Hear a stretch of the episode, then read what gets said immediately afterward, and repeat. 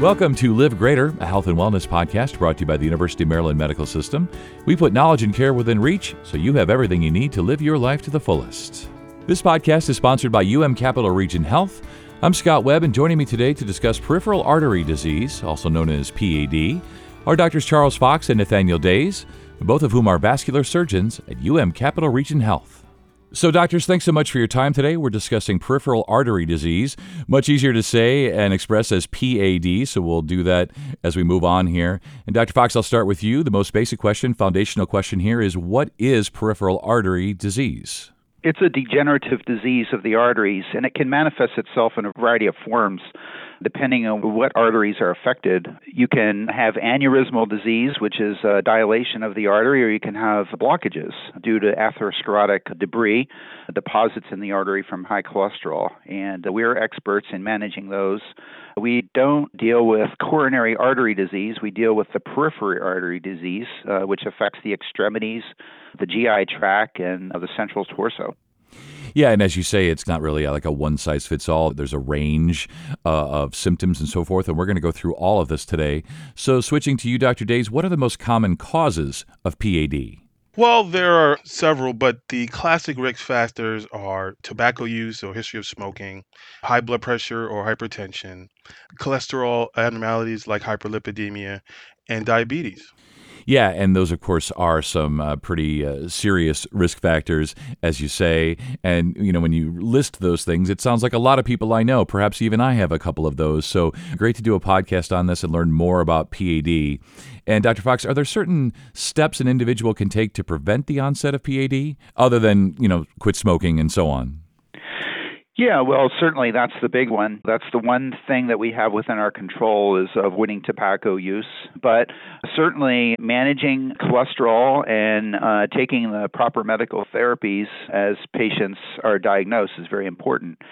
So we do various screening tests to look for P A D, particularly in men over the age of sixty-five with a history of smoking. They undergo screening of the carotid arteries for future stroke prevention. They go screening of the abdominal aorta to look for degenerative aortic aneurysms.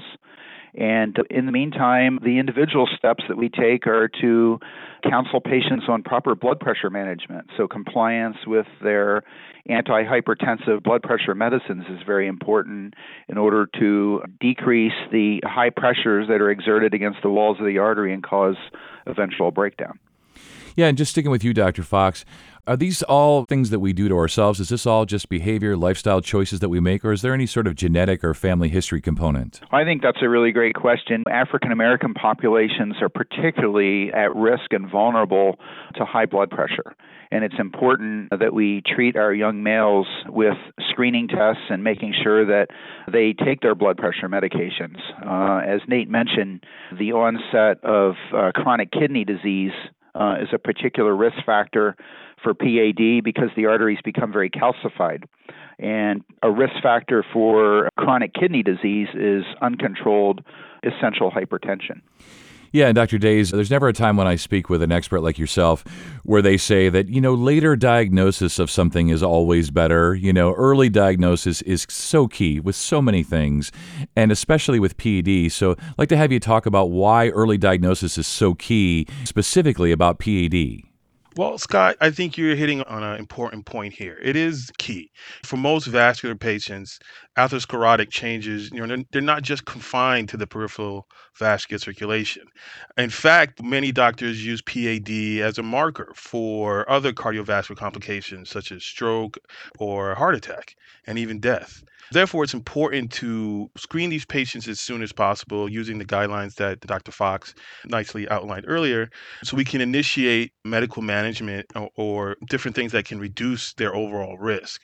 The cornerstone of treating P V D, and I know we'll get to that later, regardless of whether or not I see a patient and plan an intervention, the cornerstone really is risk factor modification and, like you highlighted earlier, counseling for a healthier lifestyle. Doctor Fox, what are some of the most common misconceptions about P A D? My patients are often fearful when they hear the diagnosis of P A D that it means amputation. And in fact, the majority of patients with intermittent claudication, which is the condition where your calf starts cramping with any kind of extreme walking or walking up an incline or climbing a hill or walking through a city street, usually can be managed medically. Risk factor modification, stopping smoking, taking aspirin, reducing cholesterol, and actually continuing to exercise despite the fact that they have these cramps. But many people stop exercising because they feel that they might be doing damage.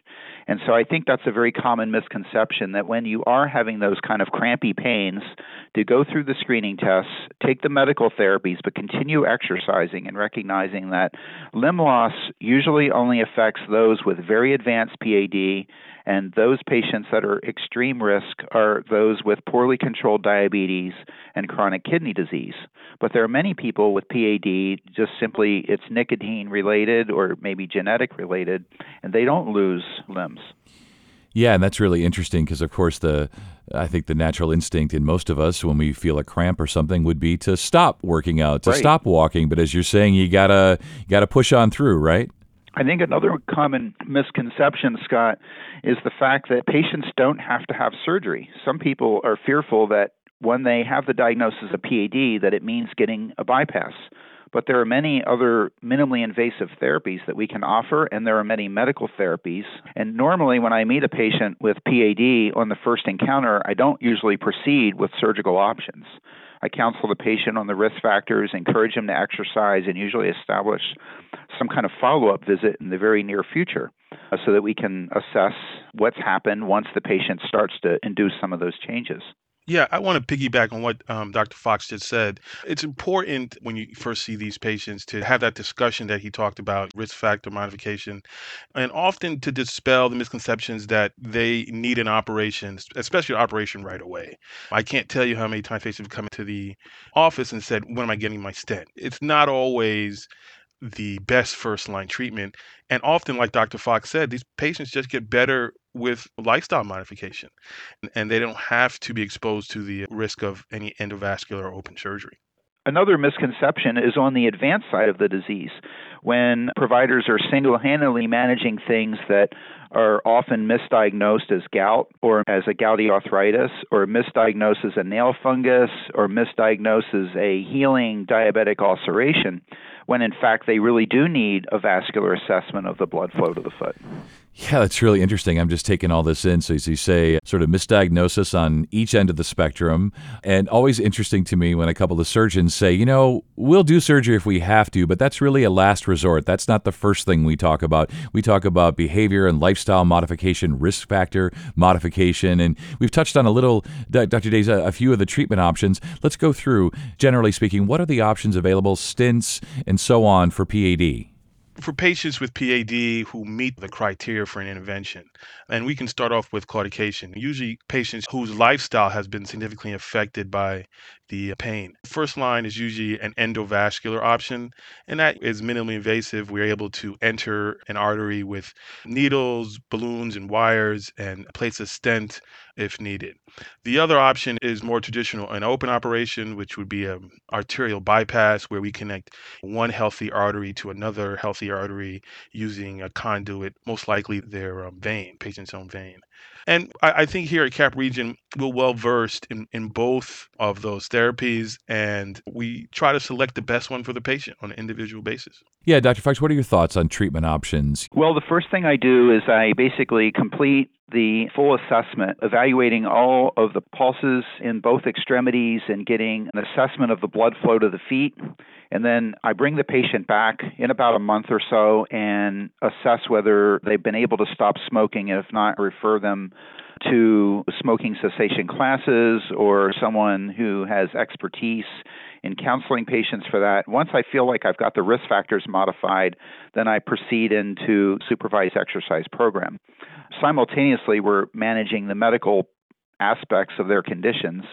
And then after I'm satisfied that we've done everything we can on the non-surgical side, then bring them back for endovascular management, which is minimally invasive therapies, usually a diagnostic angiogram, which involves injection of contrast into the arterial tree and seeing what the arteries actually look like, or performing an ultrasound assessment or a treadmill assessment where I actually walk the patient on a treadmill and actually see what happens when the patient is active.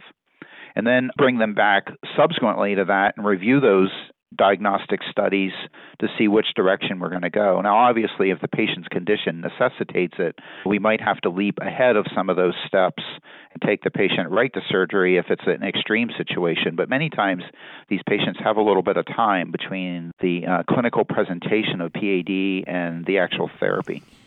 Yeah, that's good to know. I think all of us as patients, and doctors are patients too, of course, the last thing we want is sort of be rushed through a process. As you say, if you have to, if you have to jump ahead in the process, you will. But generally speaking, kind of goes at a pace that probably works for providers and hopefully patients. This has been really educational, learning more about P A D and the different options that are available. I'm going to give last word to each of you. Doctor Days, I'll start with you. What are your takeaways when it comes to P A D and how you can help folks? In terms of treatment options, I also didn't mention that there's other medications that we sometimes give um, these patients early in the treatment of intermittent claudication. For example, there's a medication called cilostazol, which combined with an exercise program helps many patients avoid the need for ever progressing to surgery. And I think that kind of piggybacks into my takeaway for our, our audience today is that, one, if you have any of these symptoms or any of these risk factors, come to see your, your doctor or come to see us as soon as possible. These are not things you want to wait too long on. And once you come to see us, have an open mind and be ready to learn about it and ask questions. Yeah. Advocate for yourself. You know, knowledge is power, and that's why we do these, to try to educate people, some free medical advice, so get them to talk to their doctors and to reach out to specialists and get referrals and so on. So good stuff. Doctor Fox, uh, finish up with you. What are your takeaways? Patients in the Prince George's region have about three to four times the P A D of the neighboring counties, and it's a real problem in this county. We have the most state-of-the-art advanced imaging available with a full team that's capable as a heart and vascular center of offering uh, a range of treatment options. Oh, that's great to know. Great to hear. And you guys have used a lot of the buzzwords today, minimally invasive, state-of-the-art, and such a pleasure of my job that I get to speak with experts and surgeons and learn more, in this case, about P A D. So thank you both, and you both stay well. Okay. Thank you very much, Scott. Thank you. This episode is sponsored by U M Capital Region Health, the largest healthcare provider in Prince George's County, dedicated to enhancing the health and wellness of the community by providing high-quality, accessible patient care. U M Capital Region Health, changing up healthcare in Prince George's County. And find more shows like this one at umms.org slash podcast. And thank you for listening to Live Greater, a health and wellness podcast brought to you by the University of Maryland Medical System. We look forward to you joining us again.